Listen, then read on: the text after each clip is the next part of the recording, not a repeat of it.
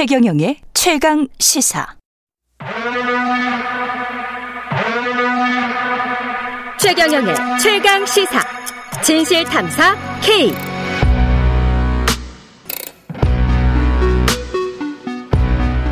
네, 우리 사회에 발생하는 사건 사고의 이면을 들여다보고 깊이 있게 파헤쳐보는 시간 진실 탐사 K 최규일 한국범죄학연구소 연구위원 나와 계십니다. 안녕하세요. 안녕하세요. 네. 한국범죄연구소 최규일입니다. 예, 김성훈 변호사 나와 계십니다. 안녕하세요. 안녕하세요. 예. 김성훈 변호사입니다.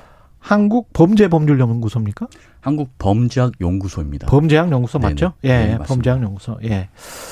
그 엠번방 사건은 다 아실 텐데 이번에 남성판 엠번방 사건이 일어났어요. 이게 사건 개요가 이게 남, 남자들이 피해자입니까?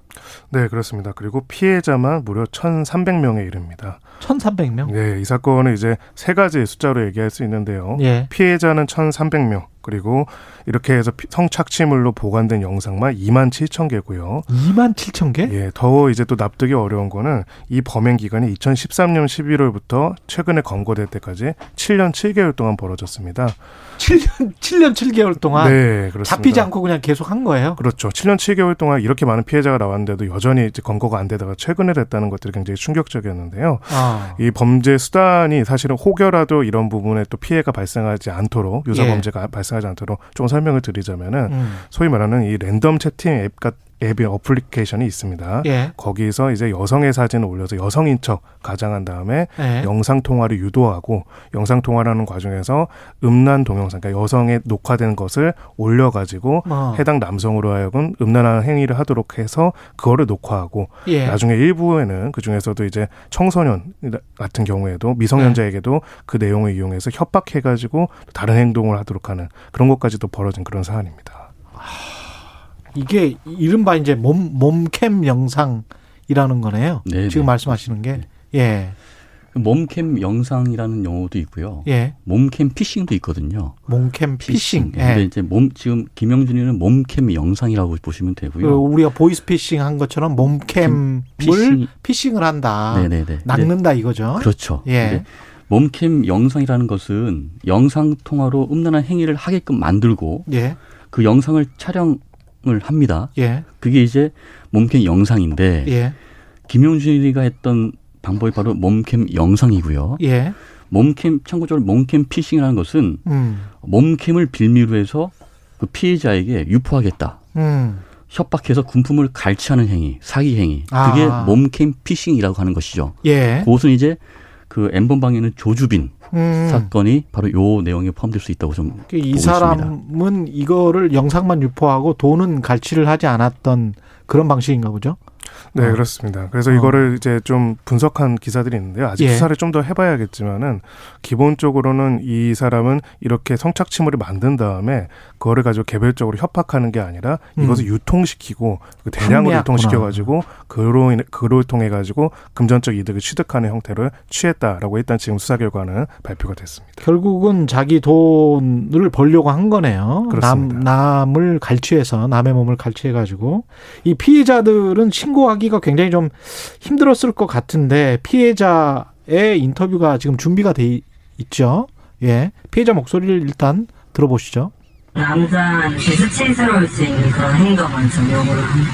며칠 자고 나서 이제 안 오는 것 같으면 또 일주일 뒤에 또 다른 계정으로 또 해봐보고 예. 그러니까 지금 음성 변조가 돼서 잘 안 들렸을 수도 있는데 수치스러울 수 있는 어떤 행동을 요구를 하고 그래서 계속 협박을 하다가 메시지가 오고 나서 또 뭔가 하라고 지시를 하는 거죠. 그래서 그런 게 안 올라오면 일주일 뒤에 또 다른 계정으로 협박을 하고 뭐 이런 내용입니다. 이거는 뭐 어떻게 보면 지능법이네요. 네, 그렇습니다. 완전히 예. 이제 그 사람을 어찌 보면은 굉장히 노예처럼 만들 수도 있는 그러네요. 그런 행동이 있거든요. 예. 이성 디지털 성범죄, 특히 이제 성착취물을 이런 식으로 만들어서 협박하는 경우에는 예. 굉장히 비슷한 유형을 가지고 있습니다. 사실 그 누구도 유출되길 원하지 않는 것들을 가지고 있다는 것을 전제로 해서 이제 온갖 것들을 요구를 하고요. 돈을 요구하는 경우도 있고 차라리 돈은 나을 수도 있는데 여러 가지 더 심한 이제 가학 가학적인 변태적인 행위들을 강요하는 경우도 있고요. 예. 예, 심지어 이 김영준 같은 경우에는 일부 이제 미성년자 청소년들 같은 경우는 실제로 이제 성폭행을 하기도 한 것으로 일병 밝혀졌습니다. 아, 속폭행도 했어요? 네, 네, 뭐, 여기서 저희가 주목해야 될 것은 예. 그 피해 대상이 성인 남성 1,300여 명이지 않습니까? 예. 근데 그 뒤에는 방금 변호사 말씀, 말씀하셨던 것처럼 음. 아동 청소년 대상이 39명이 있다는 것이죠. 아. 인원이 적은 인원이 아니죠. 예. 조주빈 같은 경우에는 17명. 지금은 39명이라 일하는 것이고 예. 그중에 7명은 직접 자기 거주지에 불러서 유사성 행위를 시- 시키고 예, 아동 청소년들한테. 네, 네. 예. 그래서 그리고 그 친구들에 대한 나체 사진이나 영상을 찍어서 어 유포하겠다. 또는 너희 가족한테 전송하겠다. 이렇게 이제 협박을 하게 되는 것이죠. 예. 그렇게 해서 이제 또 또 그 설득에 또 넘어가게 되고 다시 또 영상을 촬영하게 되고 예, 이렇게 이제 반복이 되었던 것이죠. 이게 근데 그 이런 짓을 하는 범죄자도 뭐 당연히 문제지만 이걸 사는 사람들도 있- 있으니까 이게 판매를 하는 거 아니에요?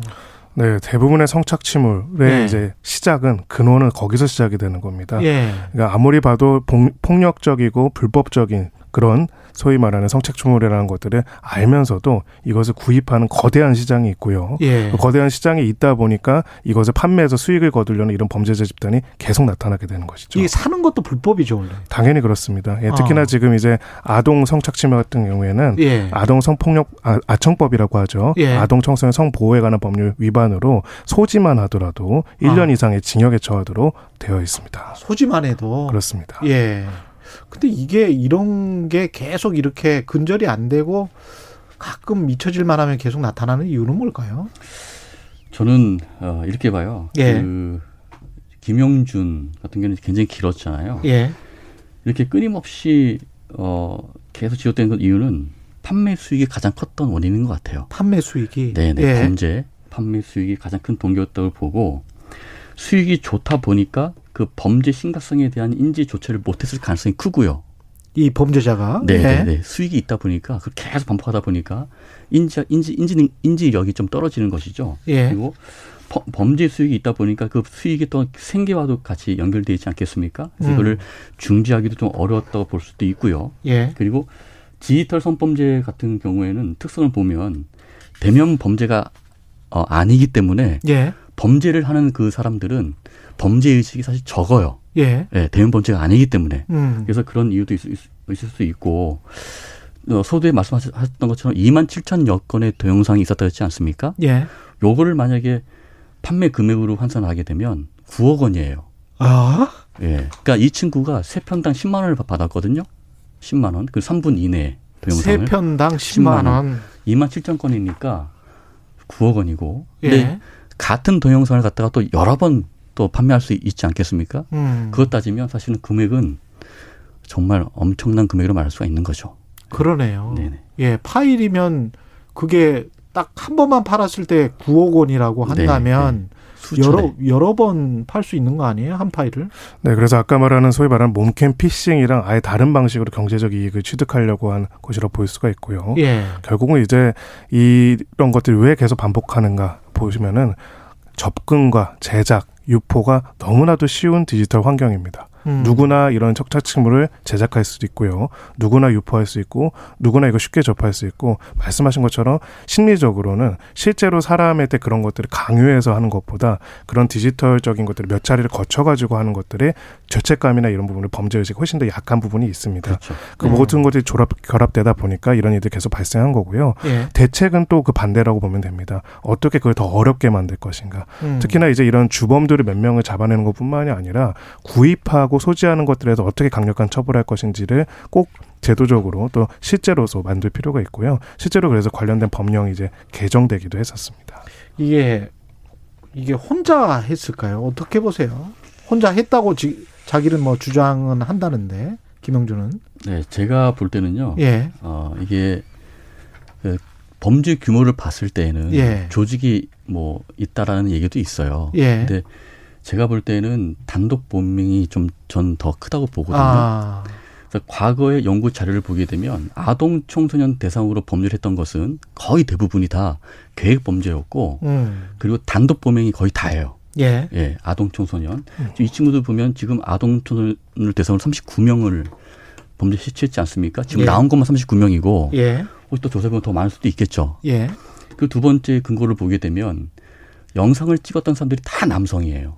어. 아, 그죠? 다 예. 남성이죠. 근데 만약에 조직이 있다면 뒤에 음. 뒤에 조직이 있다면 과연 남성만 찍, 찍었, 찍었겠는가? 아. 예, 짧은 시간에 더 많은 수익을 낼 수 있는 여성을 또 협박, 그죠? 협- 했겠죠. 예, 해서 찍을 수 있었겠죠. 그래서 제가 음. 볼때 이 두 가지 근거를 봤을 때는 예.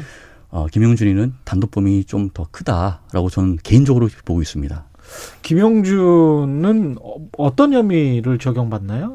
네, 뭐 대표적으로 여러 혐의들이 있는데요. 예.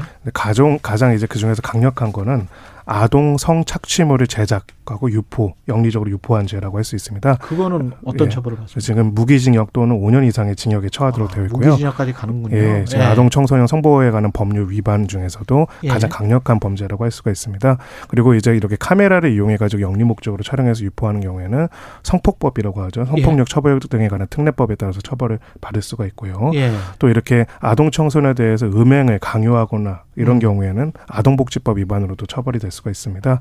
결국 이 모든 것들이 병과가 된다면은 굉장히 이제 강력한 처벌이 이루어질 가능성이 매우 높습니다. 만약에 산 사람들도 박- 밝혀진다면 그리고 산 사람들도 밝혀질 수 있겠네요. 그렇죠? 뭔가 이제 계좌에다 돈을 보냈을 거니까 그렇습니다. 그러면 그 사람들도 처벌을 받을 수 있는 거죠 이번 사건에. 네, 당연히 그렇습니다. 두 가지 다인데요. 일단 예. 구매하고 소지한 사람들도 1년 이상의 징역에 처할 수 있도록 되어 있고요. 예. 만약 이것을 재배포했다.